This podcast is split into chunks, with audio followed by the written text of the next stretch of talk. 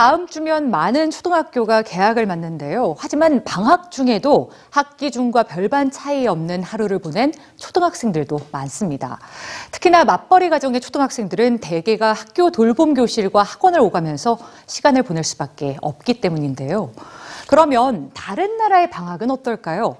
일하는 부모의 걱정을 덜어주는 프랑스의 방학 뉴스지에서 전해드립니다. 1월부터 12월까지 1년 동안 징검다리처럼 등장하는 빨간 날은 바로 방학입니다. 한 학년의 마무리 겸 새 학년 준비 기간으로 7월에 시작되는 두 달간의 여름방학과 9월 새학기 이후 대략 6주에 한 번씩 돌아오는 2주간의 4번의 방학. 1년간 5번의 방학을 통해 학업에 지친 몸과 마음을 재충전할 기회를 수시로 얻는 프랑스의 학생들.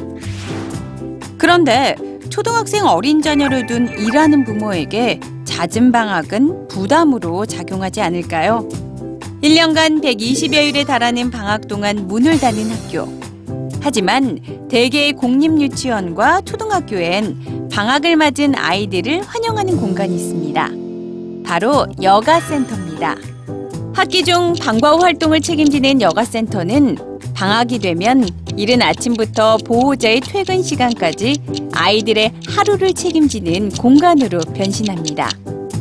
방학 중 양질의 교육 프로그램과 다채로운 놀이 프로그램이 펼쳐지는 여가센터는 친구들과 만나 온종일 놀 수 있고 놀이터이자 박물관과 자연으로 데리고 가주는 야외 체험학교, 미술, 무용, 음악 활동을 마음껏 할 수 있는 작업실이자 다양한 스포츠를 배울 수 있는 학원의 역할도 합니다. 그리고 점심 식사를 제공하는 돌봄의 공간이기도 하죠. 아이들과 함께하는 이들은 아니마퇴르라 부르는 전문 지도사들로 활기차고 재미있는 분위기에서 놀이와 학습을 이끕니다.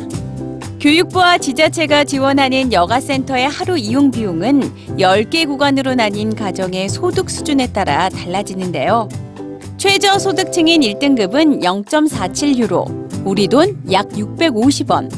중간 소득 구간의 가정은 약 만 원을 부담하면 짧게는 9시간, 길게는 10시간 동안 여가센터에서 이루어지는 모든 교육 프로그램과 식사를 이용할 수 있죠. 부모의 경제력에 좌우되지 않고 배우고 싶은 것을 배우고 놀고 싶은 만큼 놀며 양질의 하루를 보낼 수 있는 방학.